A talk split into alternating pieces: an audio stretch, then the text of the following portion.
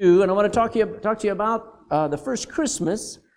Had some unique things. I uh, sat down a couple weeks ago and I started writing down as I looked at the Christmas story, and I said, fresh uh, ideas about Christmas, fresh things to learn about and to, uh, to enjoy myself. And as I enjoy it, I'll pass it on to you.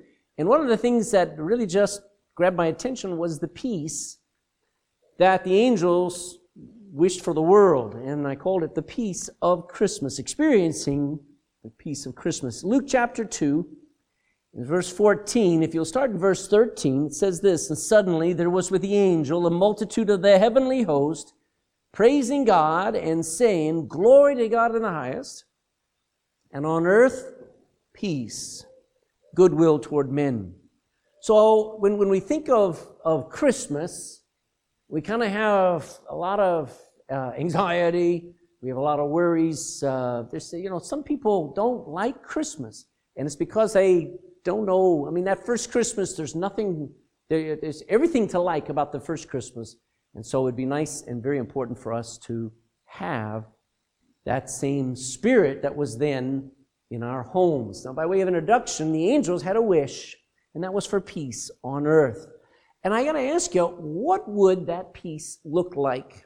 What would it feel like to have real peace here on earth? People believed at the end of the 1800s, at the turn of the century, the turn of the century a year, uh, 100 years ago, that a great time of peace and prosperity was on its way in the world. And then World War I broke out in, in, um, uh, uh, in Europe, and it really was known as World War I because of the Japanese and, and the, uh, uh, the, the Sino uh, Japanese war with China and Japan and, and Russia, and then in Europe, Germany. World War I broke out, and, hundred, and, and millions and millions of people died. People thought that once that war was done, it was the war to end all wars. And again, they thought peace would happen. And then the Great Depression occurred. And then after 22 years of World War I came World War II, right on the heels of the war to end all wars. After World War II, the United Nations tried to um, um, uh, tried to uh, offer hope to the world and said, "We will unify all the nations together. We will talk out our problems. We won't have war anymore. And guess what? Uh, since 1948, when, or 1948, 1945, when uh, the United Nations was formed, there have been more wars in those last, um, uh, last 70 years than there were in the previous 500. So the United Nations has sort of failed in bringing peace to earth. And the truth is, peace hasn't happened on earth yet. But it does happen on an individual basis, in an individual's heart and in their mind, those who follow Jesus. Because that's what Christmas is supposed to produce. Not the stress of Xmas, not the stress of our world. Now, probably you've worked on this before and you've struggled to and striven to make sure that your Christmas is peaceful and is a time when there's, there's, there's a different spirit in your home than the spirit of the world. But it's a good reminder for us to just look at that wish and go, I wonder what it would look like. So let's pray, and then we'll get into this study. I'll probably just get half of it done tonight, and we'll look at just the last part of it next week. Father, we bow before you, needing, um, Lord, to be encouraged that there, peace is worth fighting for. Not that we fight one another, but we fight against the, uh, the spirit of our age that tears against and, and, and pulls against our, um, our minds and our hearts. And you would like to prop up peace. You would like to fill your people, especially, with a peace that passes all understanding. It is a shame that the world can't see a bunch of people that have peace like Christians have, simply because we're not enjoying and experiencing that peace. We've kind of bought the peace of the world when we ought to have the peace of that first Christmas. So tonight, Lord, as your people, we gather together and ask you to change some things around. Give us better understanding of what we need to do to have peace ruling in our hearts. In Jesus' name, amen. What is peace? If I asked you, how would you define peace? It's a big, it's a big thought. It's a big meaning. If I, if I asked you another question, it says, why is it so elusive? Why do so few people have peace and hold on to it? Why are so people having such a hard time sleeping at night, especially Christians. Very important to have answers to these questions what peace is, how come it's just so hard to understand and to have? Because there are many false promises of peace. Go into Isaiah 48 now. Isaiah 48. We got some Bible study to do. Isaiah 48 and verse 22. There are so many false promises of peace, and people flitter after it. They, they run after a, a false kind of peace. In Isaiah 48 22 says this it says, There is no peace, saith the Lord, unto the wicked. So, guess what the world offers when people can't find peace? What does the world offer? Alcohol, prescription drugs, counselors out the wazoo.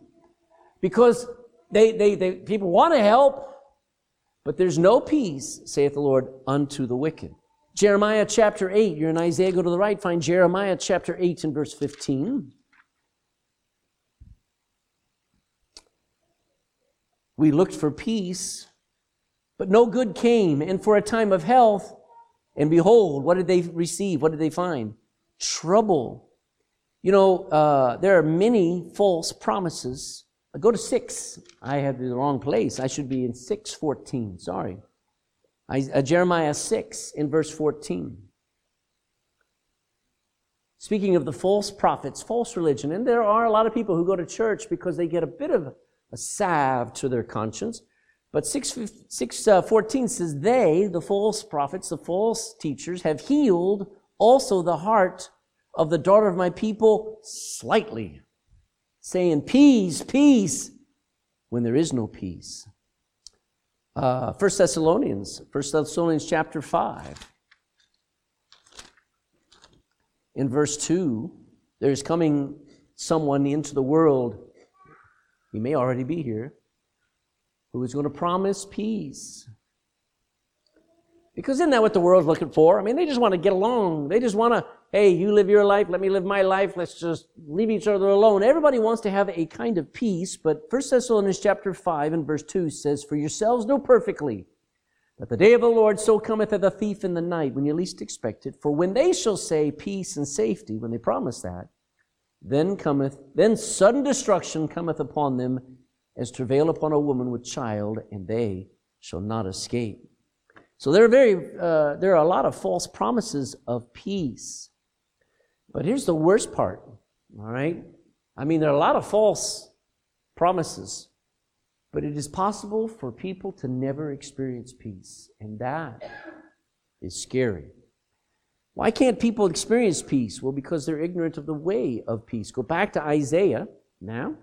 Isaiah. Isaiah chapter 59 and verse 8. People are ignorant of the way of peace. They may experience it from time to time, but they don't know how to experience it as a way of life, like Jesus did. Isaiah 59, verse 8, the first part says, The way of peace they know not. Why does he call it the way of peace?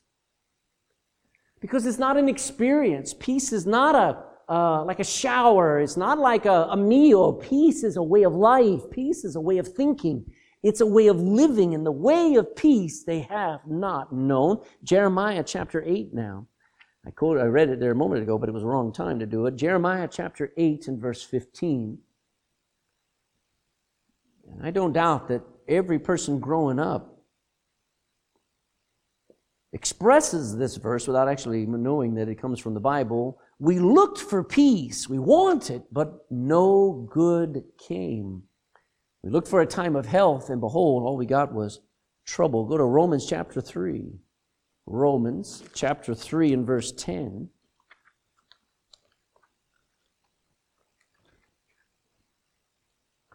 Romans 3 and verse 10 tells you about the unsaved. It says this As it is written, there is none righteous, no, not one. Jump down and list a lot of characteristics of the ungodly. Verse 17 says this And the way of peace have they not known.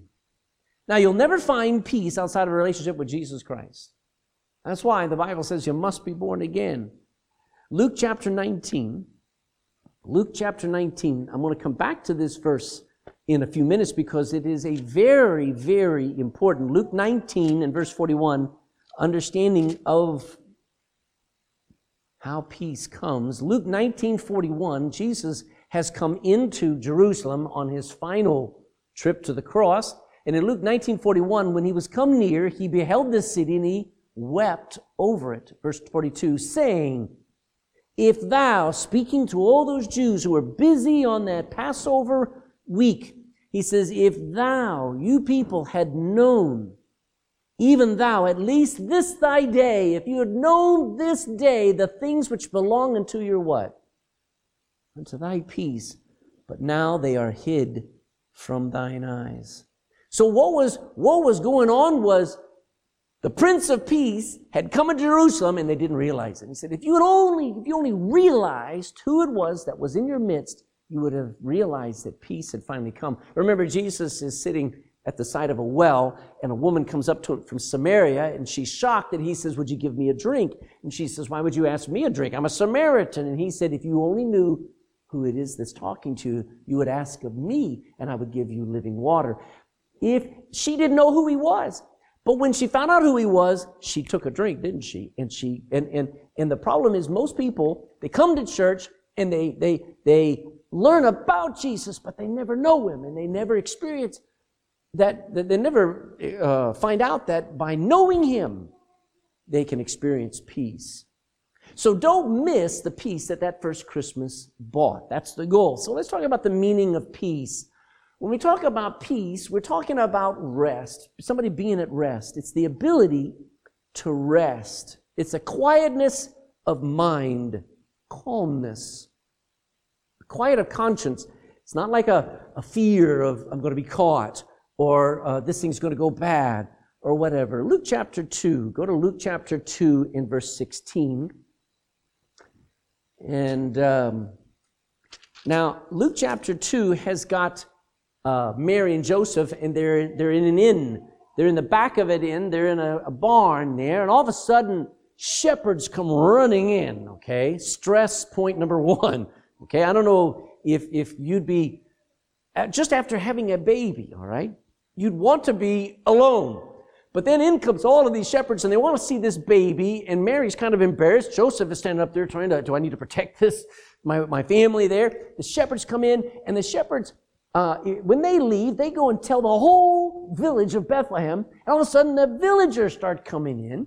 It's a stressful thing, but look at your Bible, verse 16, 216. And they, the shepherds, came with haste, and they found Mary and Joseph and the babe lying in a manger. And when they had seen it, they made known abroad the saying which was told them concerning this child. And all they that heard it wondered at those things which were told them by the shepherds. But Mary, kept all these things and pondered them where? All right, so she's not panicking. She's not worried about her hair. She's not worried about, I wonder if I look presentable. I don't know. Listen, why don't you prop up all of the hay? No, no, no. She sat there and went, wow, this is going to be one crazy life watching that baby grow up. She was at rest.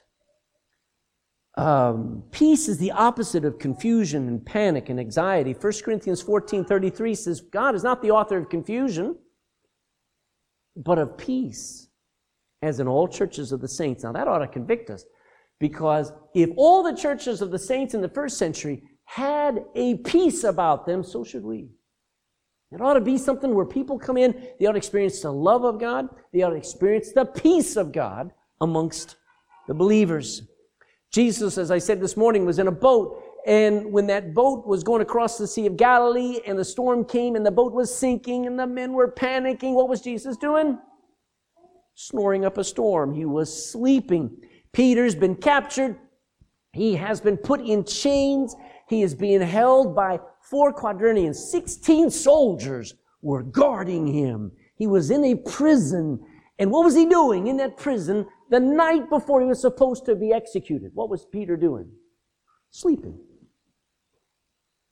You know, when Paul was stoned outside of Iconium there, they picked up, uh, just, uh, they, he had been preaching, they rejected him, they, they caught him, they dragged him out of the city, threw him on a hill, and then began to pelt him with stones. They thought they killed him. You know what he did when he woke up? He calmly went back into that city. There's a peace that is at rest no matter what your circumstances is. It is also freedom. It is the ability to be free from fear, from terror, from anger, from anxiety. It is free from being agitated. Peace is the freedom from war, from quarrels, from disturbances. Show you some scripture here. Isaiah 52, Isaiah 52, in verse 7. Isaiah 52 in verse 7. How beautiful upon the mountains are the feet of him that bringeth good news, good tidings, that publisheth what? Peace. That publishes peace, that bringeth, bringeth good tidings of good, that publishes salvation, that saith unto Zion, Thy God reigneth. Now go to Nahum. Nahum, you're almost to the end of the Old Testament, a little uh, book called Nahum, chapter 1 A couple of hundred years later, even a hundred years after Jonah, Jonah, Micah, Nahum, Nahum comes along, and Capernaum is named after Nahum. Capernaum is where Nahum had uh, grown up, and he was such a famous prophet, they named the town after him. Nahum chapter 1 and verse 15 Behold, upon the mountains the, the, the feet of him that bringeth good tidings, that publisheth what? Peace so, a couple hundred years after Isaiah, the prophet's still saying, we need somebody to come and preach peace. Now we go to Romans chapter 10. Romans chapter 10 and verse 15.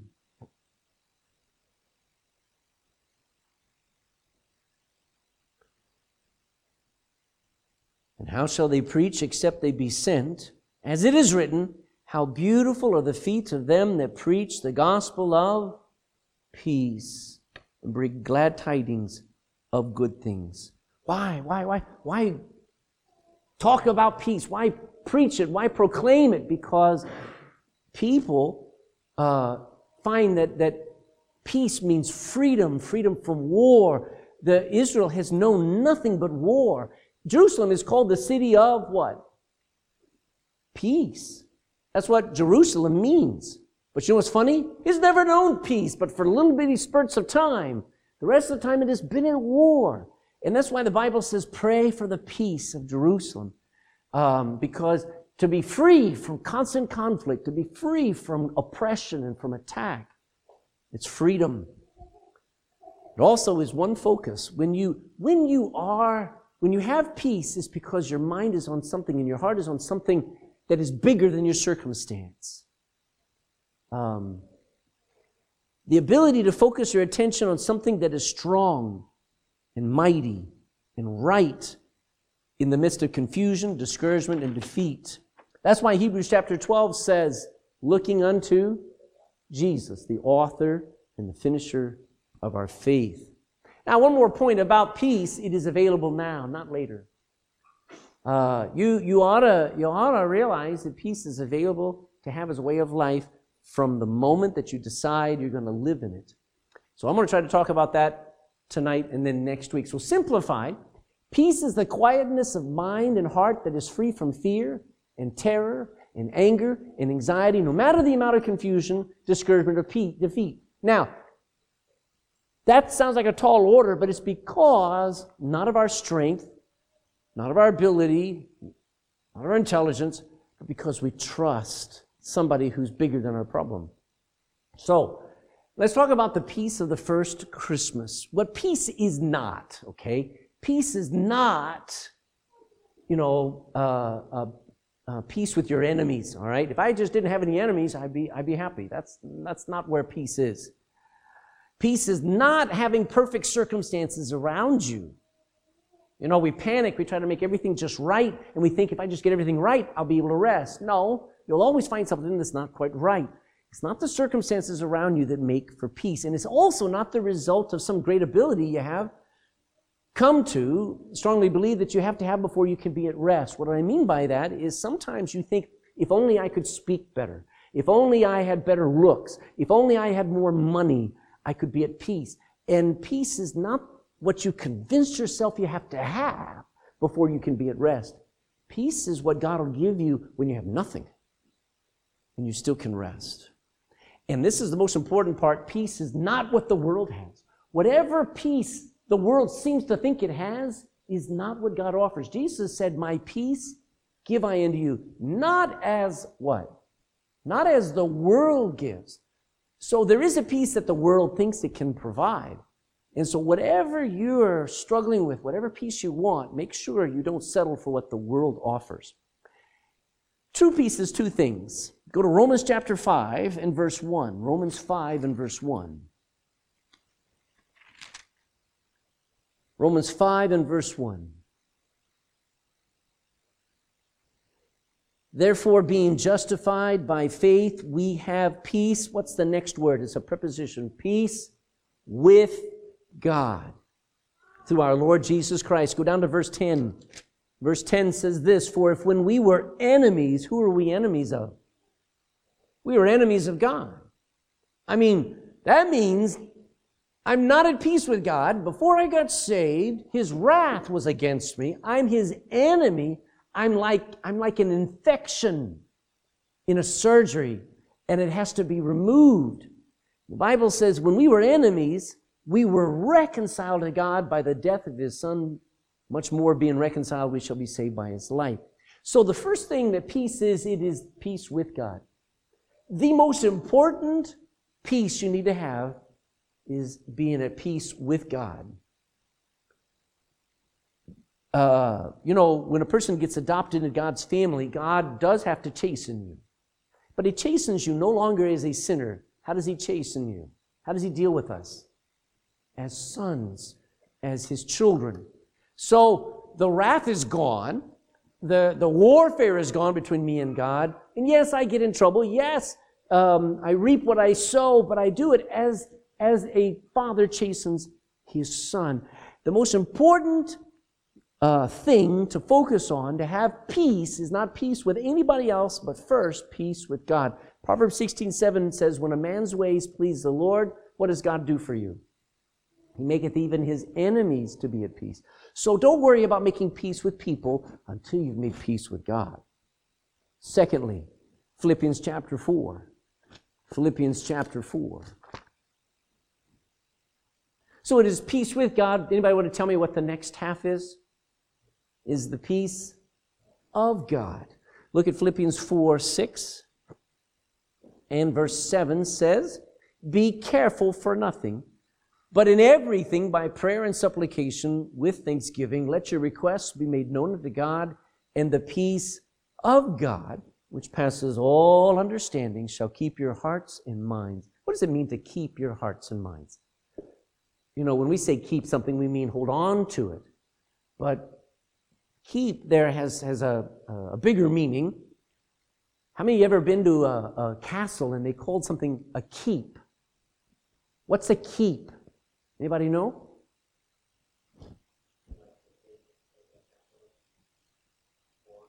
It's right. It's the safest place. It's it could be the most uh, well defensed.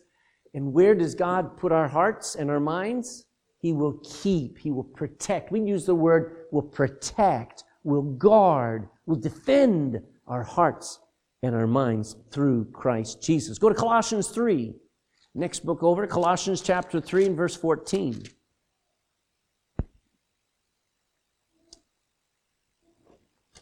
Colossians 3 14 and 15. And above all these things, put on charity, which is the bond of perfectness. It's the perfect bond in a church and in a home. Charity, verse 15 and let the peace of God rule in your hearts. To the which also ye are called in one body, and be ye also be thankful. So the peace of God is is um, uh, goes along with the peace. Uh, the peace of God goes along with peace with God, but it's in that order. People may come to church and they're looking for peace. Some people, they'll go to the Catholic Church and they'll go there and they'll pray and they'll light a candle and they'll walk out just as, just as dark, just as grieved as before. They're looking for an experience of peace, but they don't know how to make peace with God. I'm afraid some people come into this church and do the same. They've never been born again. And so they're wondering, they're waiting for an experience. They're waiting for a calmness. And they may have a little sense of it, but it doesn't actually happen until you make peace with God. So peace, let me say some statements here that should blow your mind. Peace belongs to Israel. Luke chapter 19. We just read this.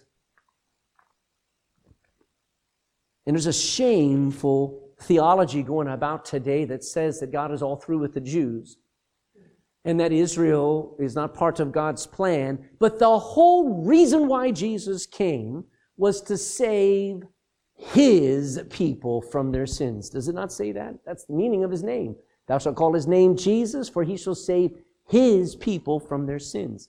And then when you come to Luke chapter 19, we just read this, but I want you to see that peace belongs to Israel. 1942, verse 41 says, And when he was come near, he beheld the city, Jesus did, and he wept over it. Was Jesus angry at Israel at that point?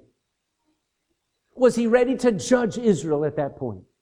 No, he's weeping over Israel. He's not looking out at the Gentiles who would get saved, because they were, but he wasn't looking at, at, at all the people in the future. He was looking at that people right there who within a few days were going to turn around and cry out, crucify him.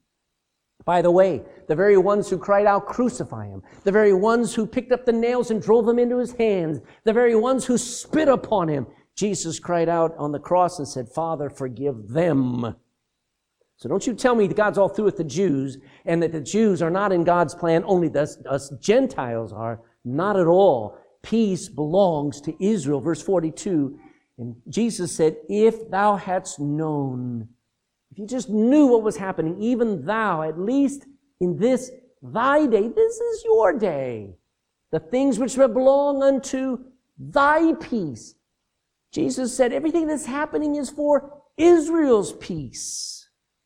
But now they are hid from thine eyes. That's why we pray for the peace of Jerusalem, because peace first belongs to Israel.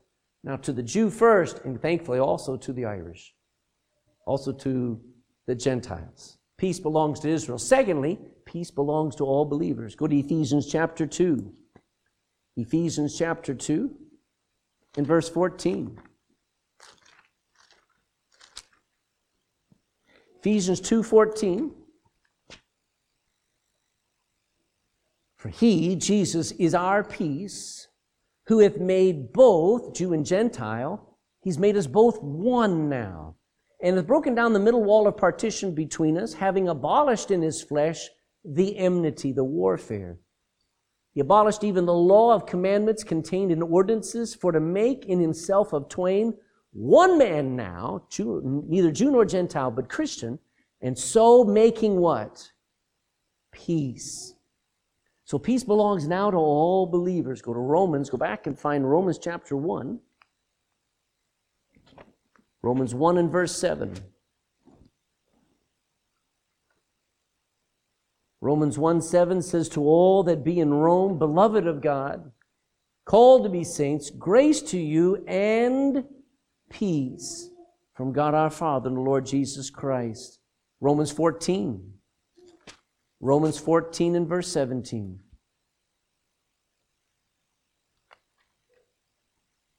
For the kingdom of God is not meat and drink. Boy, I wish we could tell everybody that at their Christmas parties.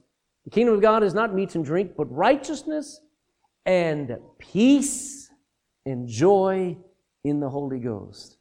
There ought to be no one in this room, there ought to be no one who are not living in the peace of God that passes all understanding. You ought to enjoy, you ought to be living in it, not struggling to find it. But it has some requirements before it is enjoyed. And, and one thing that the place where peace matters most, the place that peace matters most, you know where it is? The heart and the mind.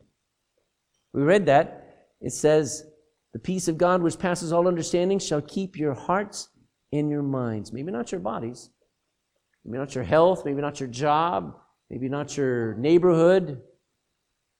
God says peace must reign not in your circumstances, not in your wallet, but in the heart and the mind of the believer. Every heart needs something bigger than its fears, or else you're going to you're going to collapse. The mind, your understanding of life circumstances, has to be overruled by a greater power. That's why we trust.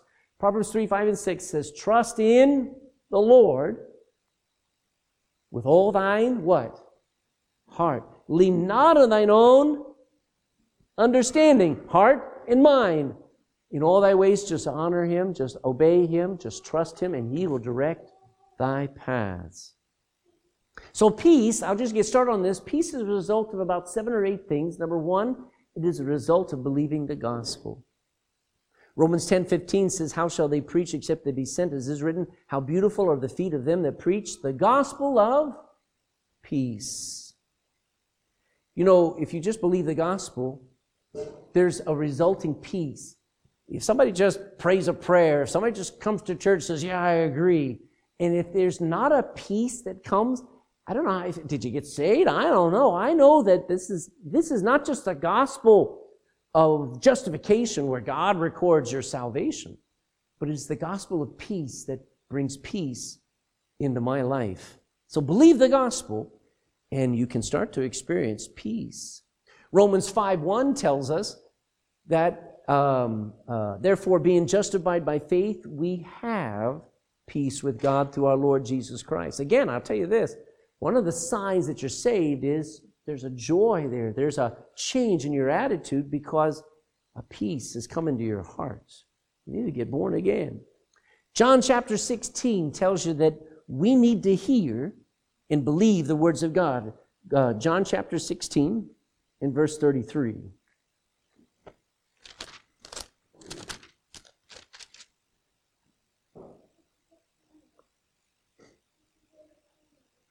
Watch these first words. Jesus says, These things have I spoken unto you. What we read in our Bible. These things have I spoken unto you that in me you might have what? Now you can't know anything about Jesus Christ without the Word of God, without the Bible. And God, Jesus, had these things written so that you could believe them and experience peace. Keep going there. In the world, ye shall have tribulation, but be of good cheer. I've overcome the world. Second, uh, um, first, First Thessalonians chapter two. First Thessalonians chapter two. First Thessalonians chapter two, verse thirteen. For this cause also thank we God without ceasing because when you received the word of God, which you heard of us, you received it not as the words, word of men, but as it is in truth, you received it as the word of God, which effectually worketh also in you that believe. So the Bible works in you and it brings peace. Psalm 119, 165. Great peace have they which love thy. I know I just don't love it like a pillow. I love what it says. I love what it tells me to do. I love what it tells me is ahead. And I love thy law and, great, and nothing shall offend them. So the, if you're going to have peace, you've got to spend time in the Bible. Uh, I'm going to brag on, on um, um,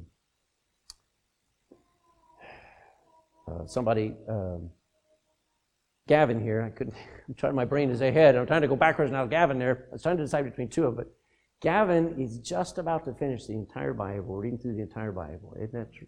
That's awesome. He's in Revelation. So, um, you know what? There is a peace that comes just by reading your Bible. It just, it just happens and believing it. Third thing, I want to say, uh, fourth thing, sorry, stay close to Jesus. I'll just say this in one more point and we'll be done tonight. Acts 27 uh, stay close to Jesus, uh, we sometimes think it's embarrassing to be a fanatic, a Christian fanatic. But let me tell you, if you want great peace, become a fanatic kind of Christian. Acts 27, verse 20.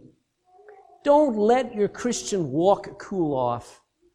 if you were more excited about church, if you were more excited about your Bible, if you were more excited about, about just being in, being in, in, in, in the service of the King, if you just loved God and loved serving God, and you're not now, you should repent and you say, God, restore to me the joy of thy salvation. Get me back on fire again. Because I guarantee you, you're not happy.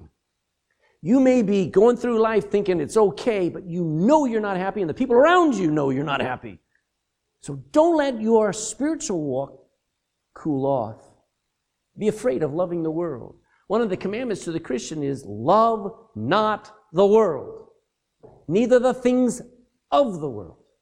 For all that is of the world, the lust of the flesh, the lust of the eyes, and the pride of life, is not of the Father, but is of the world.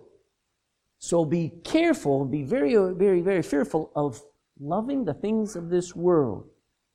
Do you know what? And, and Tony said it last week. It was really, it was really great when we were talking about what are the aspects of the angels that we ought to emulate. One of them is they spend a lot of time in the presence of God, and we should do the same. Uh, I want to show you something here in Acts chapter 27 and verse 20. 27, 20. And when neither sun nor stars in many days appeared, where, where uh, and no small tempest lay on us, all hope that we should be saved was then taken away. Somebody tell me what's going on in this verse. What's happening? Paul? No, this is Acts. He's being carried to Rome in chains. And if the ship goes down, he's going down with it. And, he, and look at what he says. This is Luke writing. Luke is not exaggerating. He's a doctor. And he's writing down, he says, all hope that we should be saved was taken away. There is no pier. There's no ship coming alongside them. The storm is lading up. The ship is sinking. And, and Luke in his journal writes, we're going to die. Verse 21. But after long abstinence, Paul stood forth in the midst of them and said, Sirs, you should have hearkened unto me and not loosed from Crete and to have gained this harm and loss.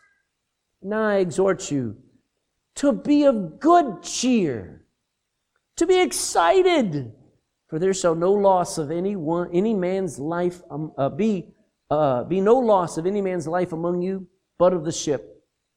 For there stood by me this night the angel of God whose I am and whom I serve. I want you to notice the words by me. Who was Paul spending time with while all the other prisoners were crying and, and, and, and panicking, and Luke is writing his, his last will and testament saying we're all going to die. Who is Paul talking to? Who is Paul listening to? Who is Paul spending time with? Look at it. There stood by me this night the appearance, the angel of God, whose I am and whose I serve. And he was saying, Fear not, Paul. Thou must, for, uh, thou must be brought before Caesar. You're going all the way to Rome. And lo, God hath given thee all them that sail with thee. Wherefore, sirs, be of good cheer, for I believe God that it shall be even as it was told me. Your lack of faith only testifies to two things one, your ignorance of the scriptures, and your lack of time with Jesus. He brings great peace. Stay close to Jesus. Why? Not because peace comes from Jesus. Go back to Luke 24. Luke 24. At the resurrection, Luke 24, the tomb is empty. A couple of the women have come back and saying they can't find the body. Mary has, Mary Magdalene has seen Jesus um, but they're not believing it. But as soon as Luke 23 and verse 36, is that right? Uh, 20, I'm sorry, uh, 24 36. 24 36. And as they thus spake within, uh, and, the, and as they thus spake, Jesus himself appears in the midst of them, stood in the midst of them, and he said to them, Peace be unto you. Now, he had a way of just bringing peace. John 14, go to the right, find John 14, 27. John 14, 27. The more time you spend with the Lord Jesus, the more peace you can have. John 14, 27 says, Peace I leave with you. My peace I give unto you, not as the world giveth, give I unto you. Let not your heart be troubled, neither let it be afraid. John 20 now, Gospel of John, chapter 20, and verse 19. John 20, 19, and the same day at evening, being the first day of the week, when the doors were shut where the disciples were assembled, for fear of the Jews, came Jesus and stood in the midst and said to them, Peace be unto you. Go on to verse 21. Then said Jesus to them again, Peace be unto you. As my Father has sent me, even so send I you. Verse 26. Verse 26, and after eight days, eight days later after the resurrection, again his disciples were within, and now this time Thomas is with them. And then came Jesus, and the doors being shut, and stood in the midst and said, Peace be unto you. You know, um, whenever you go into the time of prayer, whenever you just bow your head in prayer, just go ahead and start believing. The Lord is saying, I'll give you peace. Peace be to you, Craig. Peace be to you. Because it comes from Jesus.